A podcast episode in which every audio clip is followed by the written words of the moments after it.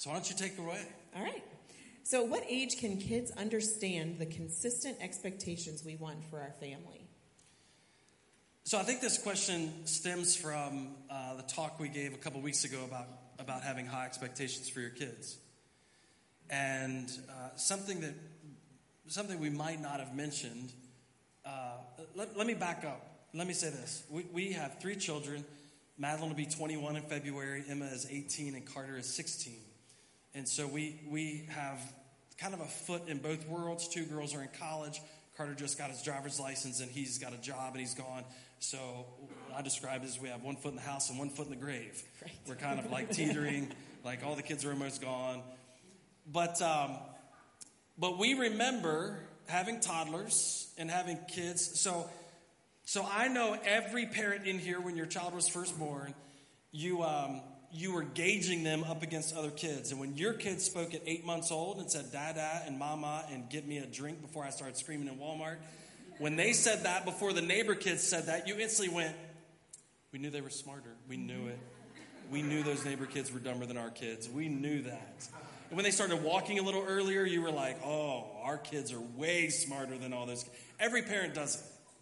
Every parent's like, my little Einstein is going to grow up and rule the world with a little bit of evil laugh. Here's the reality. They're probably normal kids. Probably normal kids. What you do from that point on will dictate whether they excel or not. And so when we talked about high expectations, we set high expectations for our kids, but there's two things I wanted to make sure that you understand that have to do with this question. They were age appropriate and they were capacity appropriate expectations. We didn't expect a four-year-old to talk like a twenty-year-old. We wanted them to talk like a four-year-old. Amen? Now, when they were twenty, we wanted them to talk like a twenty-year-old. Not like a four-year-old. Amen? So, age-appropriate expectations and capacity-appropriate expectations. Should I even talk about sports? You can. I probably should. Just a little bit. You're probably good. All right. How many of you have kids in sports right now? Raise your hand. Kids in sports right now. All right. Parents, it is not your job to vicariously live through your kids on the soccer field. Stop yelling at your children on the soccer field, because this is why. What I realized was my, my oldest daughter was a very good soccer player, but she was never going to be the fastest player on the field. It didn't matter how many times I yelled, run! It didn't matter. And dads, when you say, kick the ball! The coach is praying to God, if there's a God in heaven, remove him from the field right now. So the issue is, is we had to learn to set expectations according to our kids' capacities. That doesn't mean they weren't high. So our, we, we set, it may seem unfair, but different expectations for yeah. all three of our kids because yeah. their capacities were different. Their giftings were different. Their talents were different. So what I want to tell you is it means, parents, you have to know your kids. Yeah. You have to lean in a little bit. And, and, and can I let you in on a little bit of a secret of travel sports? Is this. The coach is going to tell you at seven years old that your kid has the D one prospect. He's lying. They're lying to you. They're lying to you. Because zero point zero zero zero zero zero zero zero zero zero zero zero zero one percent of kids make it to Division I college sports and then past that. It just doesn't happen. And so the idea that your kid that talked thirty seconds earlier than your neighbor's kid and walked thirty is all of a sudden Einstein. And, and oh my goodness, they're going to be. We set the expectation above their capacity and it frustrates the kid. Mm-hmm. So look at your kid. I realized up front my kids were not going to be the fastest kids on the field. So it would be an unrealistic expectation for me to make them have that goal. No, you have to be the fastest. No, you have to be the smartest. No, you, you have to be the best player. Here's what we said. You will never quit. Come on, somebody say amen. That has nothing to do with their capability. That has everything to do with their determination. So they will never quit. And they will always do their best. So if I'm a parent and I'm in tune with their with the kid, I know when they put forth the effort. Mm-hmm. Amen? Even if the effort is lower, or even if the the result of the effort is less than another kid, I'm not measuring them against your kids. Come on, something that's going to free you up. Say amen. I don't care if your kids go to Harvard. Good for you. I don't care if your kids play Division One sports. Good for you. I'm not going to live through my kids' lives expecting them to be anyone else but who God made them to be. Yeah. So I need to know my kids well enough to know, okay, either if they are the fastest, then expect that. But if they're not, expect that they give their best. Set the expectation high of what they are capable of achieving, not what everyone else thinks they should achieve. Amen? What we said, what we said the, the other week, don't exacerbate your kids. The Bible is very clear on that. And what happens today in the travel sports culture where every kid has to get on the travel team and every kid has to perform at a high level, every kid has to play in college, is we set these expectations that kids could never meet. But with that, we didn't bubble wrap the kids either.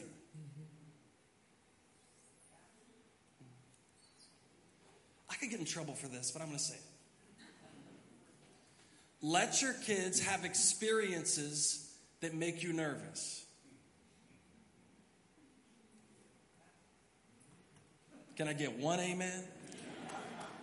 Everybody's like, I fly a drone over my kid. Everywhere they go, everywhere they go, I just fly it over. And when the teacher yells at them, I say,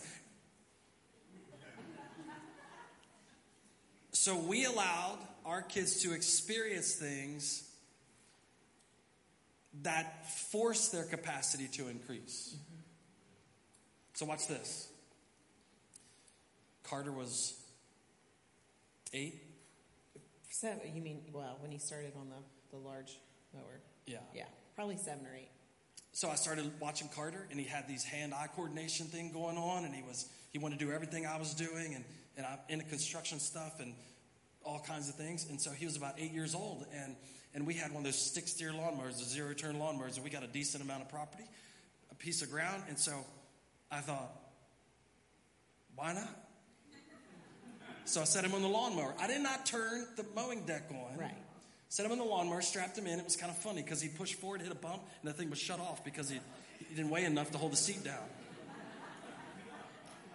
I'm pretty sure my My neighbors had nine one one, you know, just waiting. Look what they're doing to their kids. So the kids used to fall asleep. I remember coming home and, and Dad would be riding around the yard and here's Carter like sitting on his lap. Yeah. yeah.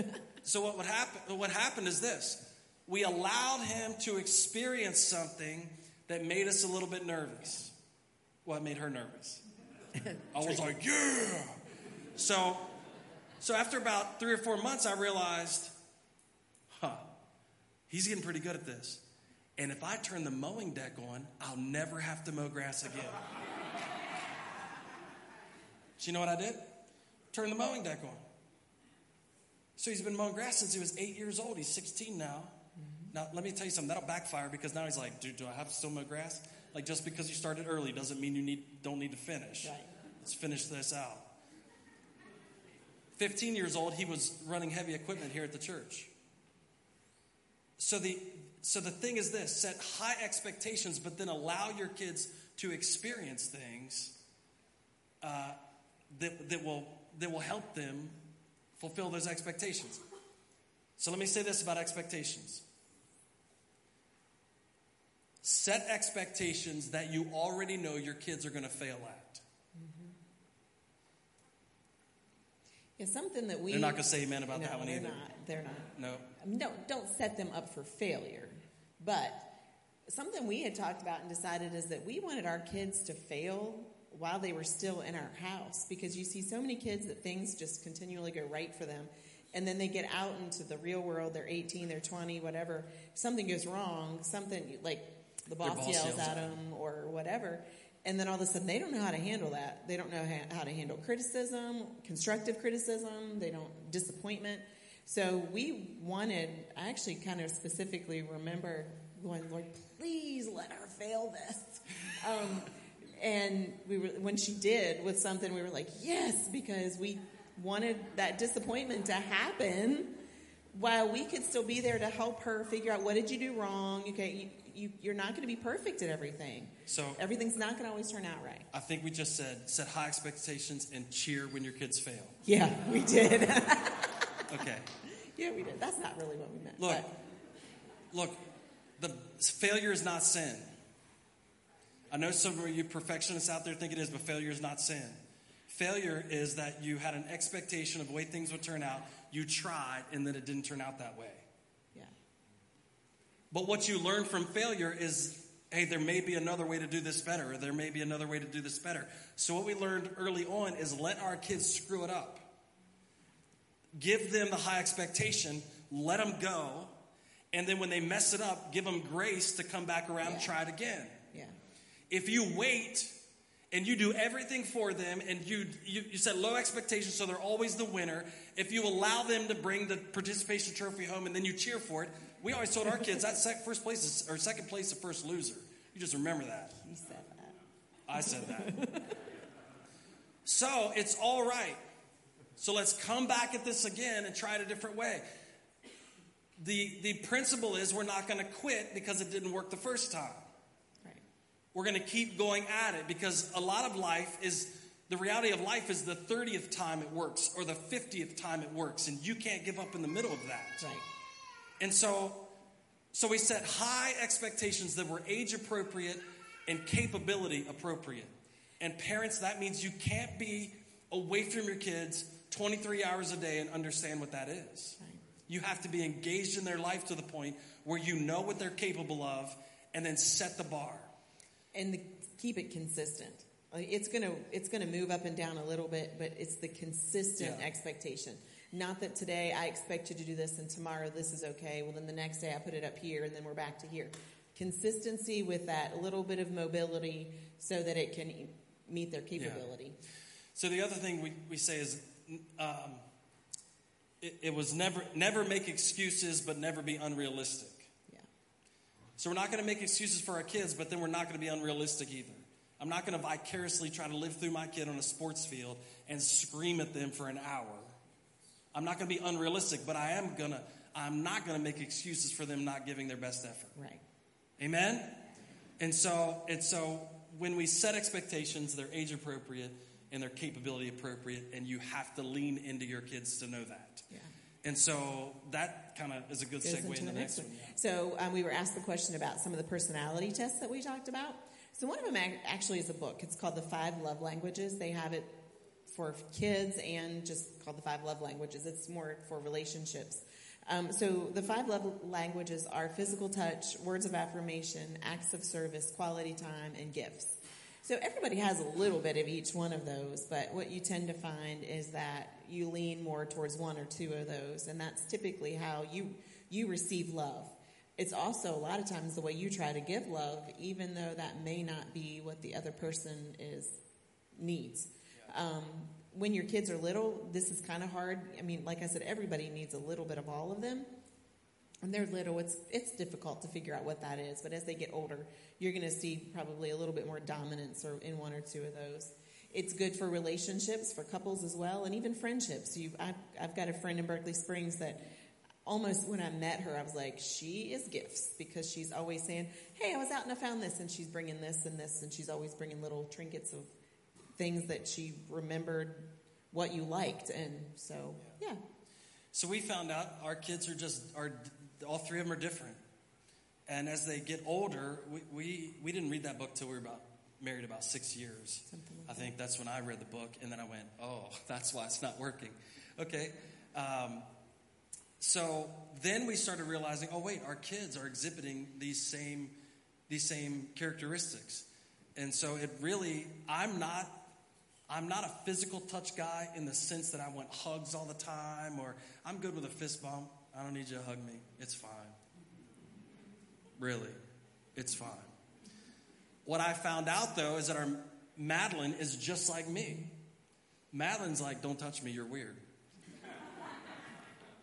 Emma, our middle child, found out that I didn't, that I, that wasn't really me, and from Earth just started hanging on me. And now that she knows, does it on purpose. Like, she's just like, oh, Dad. She just, uh. And I, I look at her, I'm like, what do you want? What are you, like, what are you doing? Here's what we had to do. I had to realize, even though it's not my knee-jerk reaction, that she needed that. And so I needed to be able to hug her. I needed to be able to just walk up and put my arm around her in different circumstances. If she was upset, I needed to be able to hug her. So it may not be your kids, ironically, may not be wired exactly like you. They may look like you. They may talk like you. But they may not think exactly like you think. And so as a parent, it's our job to feed them love the way they understand it, not the way you get it. And so the best thing you could do for a sixteen-year-old daughter who who is, who's one of her love languages is, is um, physical touch is hug her. Mm-hmm. Because guess what, dads? If they don't find love in a good environment, hug her. Sit down with her on the couch and put your arm around her yeah. and tell her how special she is. And, and, and we started seeing this in our son. He does not leave his grandparents' house until he gives them hugs. That's weird for me. I'm like, God, what'd you do? You gave me two kids with physical touch as a word, is, is love language, and one of them's a boy? Like, I just want to fist bump. Hey, dude, you're good, doing a good job. Do something else now. Do you notice all the words of affirmation that are coming through when he says he does that and he says? That's true. Mister Words of Affirmation right here. So lean into your kids enough. Um, so so we figured out our kids' love languages, we think. Um, and then and then we had, they also, you know, we ran our staff. There's Enneagram thing. I've taken the Strengths Finder. I think you took the Strengths yeah. Finder. There's multiple personality tests. Not not one of them has the corner on the whole market, but but... Here's what I would say as a, yeah, here's what I would say as a parent. Know yourself. Yeah. Know yourself. Know your own hang-ups. Know your own tendencies. Know your own re- knee-jerk reactions to things. And it will help you deal with your kids. It will help you understand your kids. If you, if you're emotionally intelligent enough to know how you are, then it makes room for you to know how your kids are. And so we, we started running our kids through these things. Right.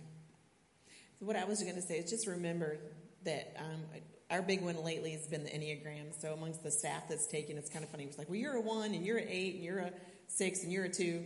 Um, it doesn't it doesn't put you in a box. It's it's just that, hey, these are what your tendencies are. This is kind of what your personality leans towards. So, you know, it is not that one thing that says this is who you are, and you're never going to change, or you're never going to fear anything else, too. So be careful not to get yourself stuck in that. Yeah, and don't label your kids like, well, you're one. Yeah. You're going to critique everybody, and it's so annoying to us. Don't do things like that. It, it's a it's a useful way to understand how your kid thinks about something. Mm-hmm. Like, Madeline's a seven, so we know every, she's going to be late, and it's going to be a party. Mm-hmm. So we're not we're not going to criticize her every day for that. We're going to say, hey, you know what? You have a tendency to be late. Let's get up earlier. Yeah. The expectation doesn't lower. Come on. The expectation doesn't lower because her personality is different. It just means we have to, okay, now that you know this about yourself, now we have to adjust. Right. So then we come with grace and support and say, hey, let's get up a little earlier. It's fine. Set let's, twelve alarms instead of ten. and then and then with our some of our other kids, that, you know, they're a one on the Enneagram, and so they want to point everything out that's wrong. I'm, I'm appreciative of that, but your your job as a parent is to shape it a little bit. Hey, here's how you can be, this is how you can really use your personality to help people and not put them off. And so you have to know yourself well, and then lean into your kid and know your kid well enough to take what God put in them already and then and then shape it in a way that's beneficial when they become an adult. Never make it, well, that's just the way they are. Never make excuses. Your job as a parent is to shape the child. Amen? Right. To shape the child. Not go, well, he's never going to accomplish anything. No. Shape them. Amen? Amen. That was all the kids. That was everything. So you know everything yeah. you need to know now. All right. So we're going to move on to a little bit of marriage. Um, so I'm going to put these two questions together again? Okay. So how would you encourage someone that has an unbelieving spouse, and how do you work through a relationship when you are more a, a more spiritually mature, when you are more spiritually mature than your spouse? Do you want to read the scriptures? I can. Yeah, First Corinthians. Yeah, so First Corinthians seven, verses twelve and thirteen. To, to the rest I say this, I, not the Lord. If any brother has a wife who is not a believer and she is willing to live with him, he must not divorce her. And if a woman has a husband who is not a believer and he is willing to live with her, she must not divorce him. Go ahead, read that. Okay. Um, so First Peter three, verses one and two, wives, in the same way, submit yourselves to your own husbands, so that if any of them do not believe the word, they may be won over without words by the behavior of their wives, when they see the purity and reverence of your lives. And then Matthew five sixteen says, in the same way, let your light shine before others, that they may see your good deeds and glorify your Father in heaven. So give you a little contextual basis for what Paul's writing here. Paul is talking to the Corinthian church, who was a, it was a pagan culture. Pagan worship was the standard. It, it wasn't, it wasn't Christian, and then some people were pagan. It was pagan. So Paul goes to Corinth, he preaches for about a year and a half, and he's dealing with the idea that now people, because of Paul's preaching, married couples, one of the spouses would come and hear Paul preach, and they would accept Christ. This is a little bit different context than in today's society, in, in American culture today, because it was so foreign to everybody. It was the first time people, there, there was no, well, there's a Methodist church. There, it wasn't like that. So it was brand new. So in some of these circumstances, the husband or the wife would have been like, ah, you know what? I don't think it's going to be a big deal. It'll fade and they'll come back to normal. Well, what started happening is it didn't fade. Matter of fact, their relationship with Christ became stronger and stronger and stronger. So you had a pagan worshiper in the house and a, and a, and a believer in the house. Now, we don't go around saying, well, yeah, I'm married to a pagan worshiping husband. We, we don't say things like that today. But the cultural context of what was happening then was you had these severely different belief systems. And when you were baptized in public, you were basically saying, I'm putting off all that stuff and I'm following Christ now. So it's creating an issue. So Paul says that he's, he, he makes the clarification, this is not straight from God. This is my advice to you. He says in other places, live at peace with people as much as it depends on you. So what his advice for, for husbands or wives that are, that are believers, that are married to somebody that's an unbeliever, is if they're willing to stay with you, stay. If they're willing to stay with you, stay. And then Peter follows it up by saying, and, and Paul does after verse thirteen, they say, look, the fact that you're there and the grace of God is flowing through you, God can use that as a conduit to save your spouse. Amen? Amen. So the issue is, it's that it's not, well, Lord, this is hard. Lord, this is not, you know, they don't believe in I. It's, can God use me? Peter actually says, be quiet. Mm-hmm. Can I just say this? You will never nag your spouse into believing in Jesus. Right. It is not going to happen. You know, Jesus doesn't like you doing that. You know, Jesus wishes you were in church. You know, Jesus. Peter says, just exhibit God's grace. Matter of fact, in Matthew, it says, let his light shine through you before men, that they would give him praise. And so if you're here and you're you're a believer but your spouse is not, Paul says as long as they will live with you, live with them. Now here's here's the catch.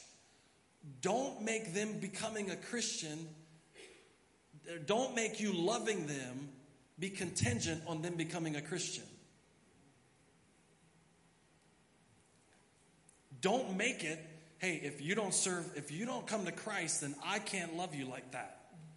You already made the covenant. Amen? And it's till death do us part. We just didn't know how long that would take.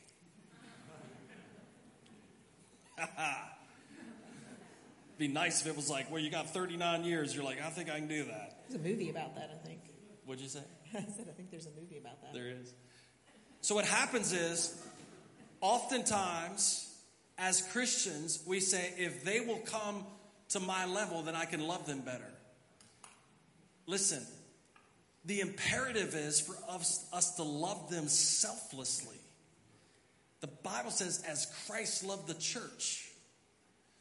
So if you can pour out the grace that God has given you into your spouse and love them, even though they don't believe, Peter says there's a good opportunity there for them to come to Christ because of the grace that comes through you. So don't don't don't, don't make it contingent on them coming to, well, I could love you better if you were more like Jesus. I love you because Jesus loved me. Period.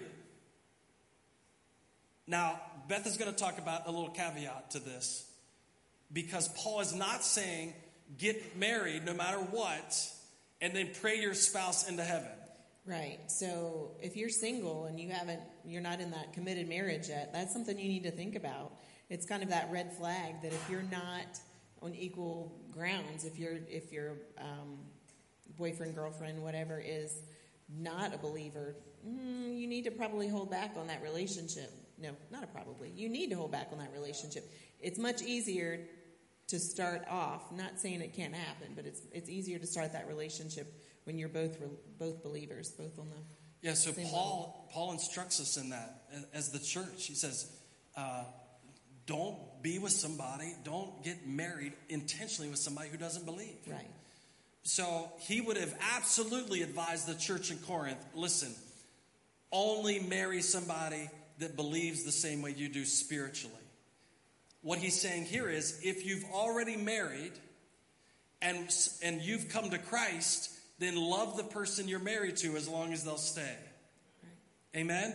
Because what was happening in Corinth is, is the pagan spouse was going, well, if you love Jesus, I'm rolling out. Paul said, okay, in that context, there's nothing you can do about it. But if they'll stay, love them. Amen? Amen? So if you find yourself this morning with an unbelieving spouse, love them. Mm-hmm. Just love them. Love them like Jesus does. Don't nag them. Love them like Jesus does. Love them like you committed to. And let me say this, it should actually be easier because now the Holy Spirit is working in you to do that work. Amen? So now we have the power of the Holy Spirit in us to love people. And so it should make the job a little more palatable, to be honest with you, because now the grace that we've experienced, we can pass on to our spouse. Is that good? Amen? Does that encourage you? All right, go to the next one. Do you want to hit the spot about when you probably should leave them? Oh, let me back up. Yeah. Everybody's like, oh, what are they talking about? I am, we, there's, I want to make sure in today's world that you understand that we are not making any excuses for abuse. That if you're in a relationship and you're being abused in a relationship, that there is, there is no biblical mandate for you to stay there and get beat up. Amen? So listen, get help. Get help today. Don't wait. Get help today. And the grace of God can help you walk through that process and be whole again. Get help today. There is no, when Paul says, hey, if the unbeliever will stay with you, and I'm, I'm acting like all unbelievers beat their wives, and that's not true. No. But what I'm saying is this, this is not a scripture to be twisted into putting up with an abusive situation. Right. Amen? Right. Right. All right. All right. So how can married couples encourage other couples when they are struggling in their own marriages? Oh, this is good. How many of you have a perfect marriage? Raise your hand. Go ahead. Let's see it. A couple hands in the house. I see a couple smart guys back there. They're like, oh, yeah. She's perfect. Yeah. Okay, besides the two liars that we've witnessed today, how many of you, how many of you in your marriage, you have difficulties and you have you have struggles and you have success in your marriage? Raise your hand. Over the last however many years you've been married, you've had some really, really good times, and then you've had some times where the good thing there weren't any knives in the house. You know what I'm saying? And sometimes they happen in the same day, right? It's a little early for that, but... Yeah. Okay. So here's what, so the question is, if some, if, if you're in a difficult spot in your marriage, how do you give advice to someone else? And this is not a quote that we came up with. We read this. The difference is this. Are you giving advice from a scar or an open wound? Let me explain that a little bit. If you have a scar, the thing's already healed up. Are you following me? Yeah. If that thing is still oozing from an open wound, you better you better back off a little bit. Right. Once you're healed, you have a perspective that you can't get while you're still hurting. Mm-hmm. You can't get it. If, if you're bleeding out in the moment and somebody walks up to you and says, hey, it'll get better, you can't even understand that. But if you're healed up, there's a perspective that you get from healing that you can't get while you're currently bleeding. Right. Because when we're bleeding, we're in shock, we're in trauma, we're in, we're, we don't know what to do.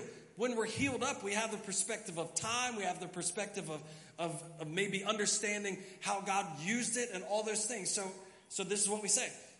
If you're in a if your relationship is bleeding at the moment, don't give anyone advice. Mm-hmm. Start letting people pour into you. But if you've got a scar, don't let that scar keep you from telling people how you made it through. Because no, listen, nobody is looking for a perfect marriage. They're looking for someone who's healed up.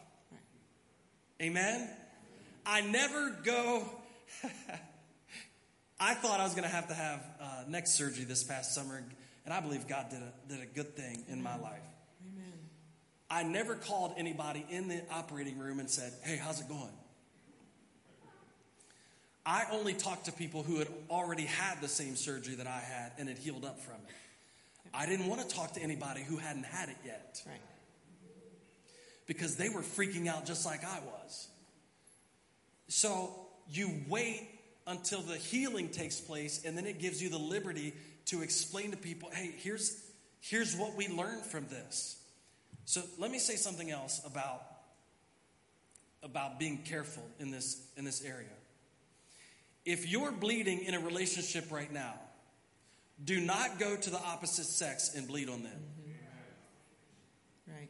Don't do it. Do not, do not, trust me when I say this. If you're, if you've got an open wound, do not go to your job with the woman or man that you work beside and start and start telling them all about this, this hurtful ex- do not do that. Because here's what happens. The doctor never walks into the operating room going, it's only a little infection, I'll wear a glove. Because what happens with that is if wounded people are talking to wounded, you're just trading infection back and forth, back and forth, back and forth, and it doesn't help anybody. And so misery always loves company. Find yourself somebody that is the same gender as you to say, hey, listen, I'm walking through a tough time, and let them be a doctor for you, not another infected patient. Yeah, one of the things, too, we want to make sure is don't don't hide your wounds for sure, but you need to be careful who you show those to. You need to have those that small handful of people that you can trust, that you can say, hey, this is what I'm dealing with right now, and just help me to get through that. So, yeah, so it's the thing we talked about the other week. It's the difference between the people you are pouring into and the people that are pouring into you. Mm-hmm. So if you're if you're in a relationship now, your marriage is struggling, uh, don't don't feel a mandate to go out and tell everybody. Start pulling some people in that, that have healed up already, right, and let them speak into your life. But if you have healed up, don't let the scar keep you from, from helping people. Mm-hmm. Because listen, the last thing people need is somebody that thinks they got a perfect marriage. Right. That's the last thing. I want to talk to somebody with a scar. I want to talk to somebody that's been through it, healed up, is, is now immune to the infection. I want to talk to somebody like that, that I can say, hey, I, I've got this sore, and you've already walked through it. Can you help me now? Hey, can I can I give you a little secret? Old people have more scars than you do. Because they're old. Yeah, because they're old. And they've gone through many more things than we have. Because they're old. Right. So, so here's my advice. If you're dealing in a, if you're having relational difficulty right now, find somebody that is old and married and has a smile on their face. Because likelihood under that smile are a whole pile of scars they've healed up from. And they could put their arms around you and say, listen, I've walked exactly where you're walking, and here's how you make it out the other side. Find some people with some scars on them to get advice from. Not people that are bleeding out currently. But what we do is we like, misery likes company, so we surround ourselves with people with the same infection we have. And we just trade it back and forth, back and forth, back and forth. Find somebody who's healed up. Amen? Amen. All right, so what's the best way to protect your marriage from negative influences? And I think one of the things, we did talk about this a little bit more in the um, the area of our children. I don't know if you remember when we had said, like, if one of us was really angry, we had already given each other permission to go, ah, okay, but hang back there a little, let me take that for a second. Um, same thing with this. I mean, trust your spouse that they have your best interest at heart, and go ahead before anything starts to happen and say, look, if you start to see somewhere where I'm I'm not making good choices, or I'm feeding my, my ears and my eyes, my mind with too much of something else, you know, step in. I, I'm going to give you permission to say something.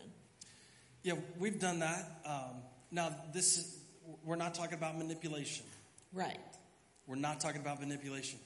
But early on, uh, I'm I'm probably uh, a workaholic a little bit. And yep. um, and so early on in our marriage, I'm glad you didn't agree with that forcefully, but early on in our marriage, what I, I, I thought, I thought, well, I need to I need to do more. I need to do more. Well, I hadn't read the book, Five Love Languages. I didn't realize her her love language was quality time. Mine is not. So what I would do is I, I worked a construction job. I worked construction during the day, and then I would take side jobs at night, and I would go remodel somebody's basement. It would take a month or whatever because I'd do it in the evening. So she would beg me, don't do that again. Don't do that again. I just want you to stay home. And, and I would not do it for about a month, and I'd go right back. And so, or there were, when we were very first married, I was hanging around some guys. We weren't doing nefarious stuff, but we were hunting all the time and four-wheeling and stuff like that. And it, first service went, oh. So I'm going to preface it by saying I was twenty when I got married. I was, I barely could dress myself. So I was twenty-two when we had our first kid. So I thought it's only one kid. She can take care of it. That's the first time I'm actually ever hearing that was last service. So I just thought it's not that big a deal. So my buddy would call and say, hey, man, you want to go hunting? I'd be like, yeah, I only got one kid. Sure. Gone. The whole time my wife's sitting at home, and her love language is quality time. And I'm getting home in the evening at night going, baby, you're beautiful. I love you. And she's like, whatever. Words of affirmation. Yeah, because mine's words of affirmation. Yeah. So I thought I told her I love her. I got friends that don't do that. Right. Told her she's beautiful. I don't know what the problem is. Right. What, I got to be here all day? So, so I didn't have people in my life at that time to say, hey, Chris, man, you better back off a little bit. You better back off a little bit. Fortunately, about six years in, I, we read this book. So invite people into your life and let your spouse have the opportunity to say, hey, listen, I think you're too tied up in that. Or I think this is, or I, th- I think you're watching too much T V. Said no man ever. Some people just went, what? What? It's a World Series. I mean, there's got to be.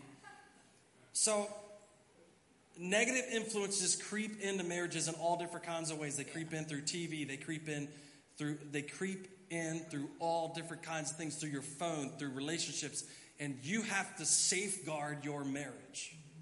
You are the gatekeepers of your marriage, and you have to safeguard what comes in. And we're going to segue into the into one more.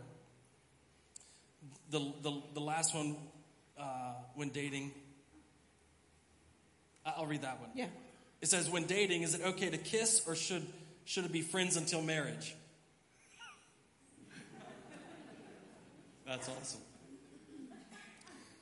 Okay, I'm gonna I'm gonna wrap all this stuff up together. Watch this. In our society today, in, in the life, in, in a Christian life today, it seems to me that we spend more time figuring out the limits than figuring out what God's expectations are. Mm-hmm. We spend more time trying to figure out how far we can push it rather than what's holy. Right. Come on, I wanted some more amens out of that. Words of affirmation, let's go. So we're dating, how far can I go and God not go, eh, I don't like that. Right. Why don't we start out with the idea that our relationships can be holy? If you're single here, why don't you start out with the idea that your relationship can honor God right from the very beginning? So if you if you drop your girlfriend off after a date and you give her a kiss on the cheek, did God go, you shall not? I don't think so. But you have to make up in your mind early that I'm, that my goal is to not see how far I can push it. My goal is to honor God. Yeah. Because, trust me when I say this, the farther you push it, the more complicated everything gets. And the farther you push it with multiple dating partners, the more complicated everything gets. It does not make your married life easier. It doesn't. So the reason I want to bring that up, protecting your marriage against negative influence, is this. In today's world where everything is sexualized, come on, church. Let's stop making excuses for what we allow in and start asking God what's holy.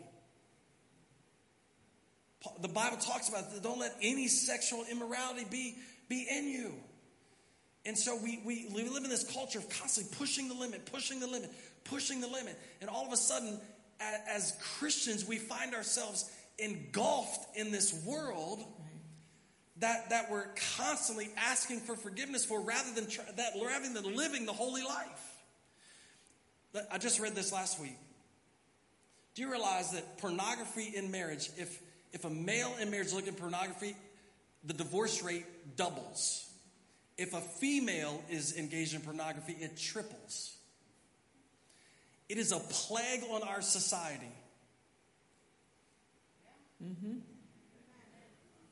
It's a good thing we're almost done. It's a plague on our society. So, so the question, is it okay to do this or is it okay to do that? What's going to honor God in this circumstance? Right. If you give your girlfriend a hug and a kiss at the end of the date and you walk away, I don't think God has a problem with that.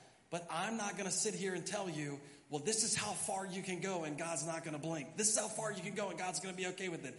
You need to pray and get on your knees and say, God, my first and foremost goal in this world is to honor you. If you are married here today and you're in your relationship with your spouse sexually, my first and foremost goal is to honor God, not be selfish. You going to come back next week? Listen, church, we have to get this right. Our kids are growing up in a saturated environment.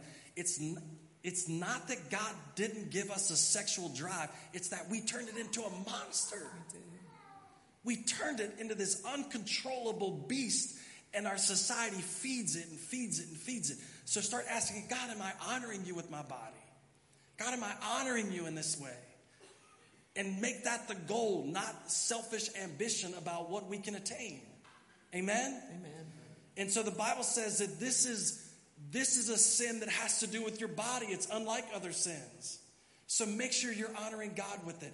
And make sure if you're in a dating relationship now, just go ahead and make it easy on yourself. Set the limits. Sit down and have a talk with your with your dating, with whoever you're dating. Say, you know what? I'm going to honor God.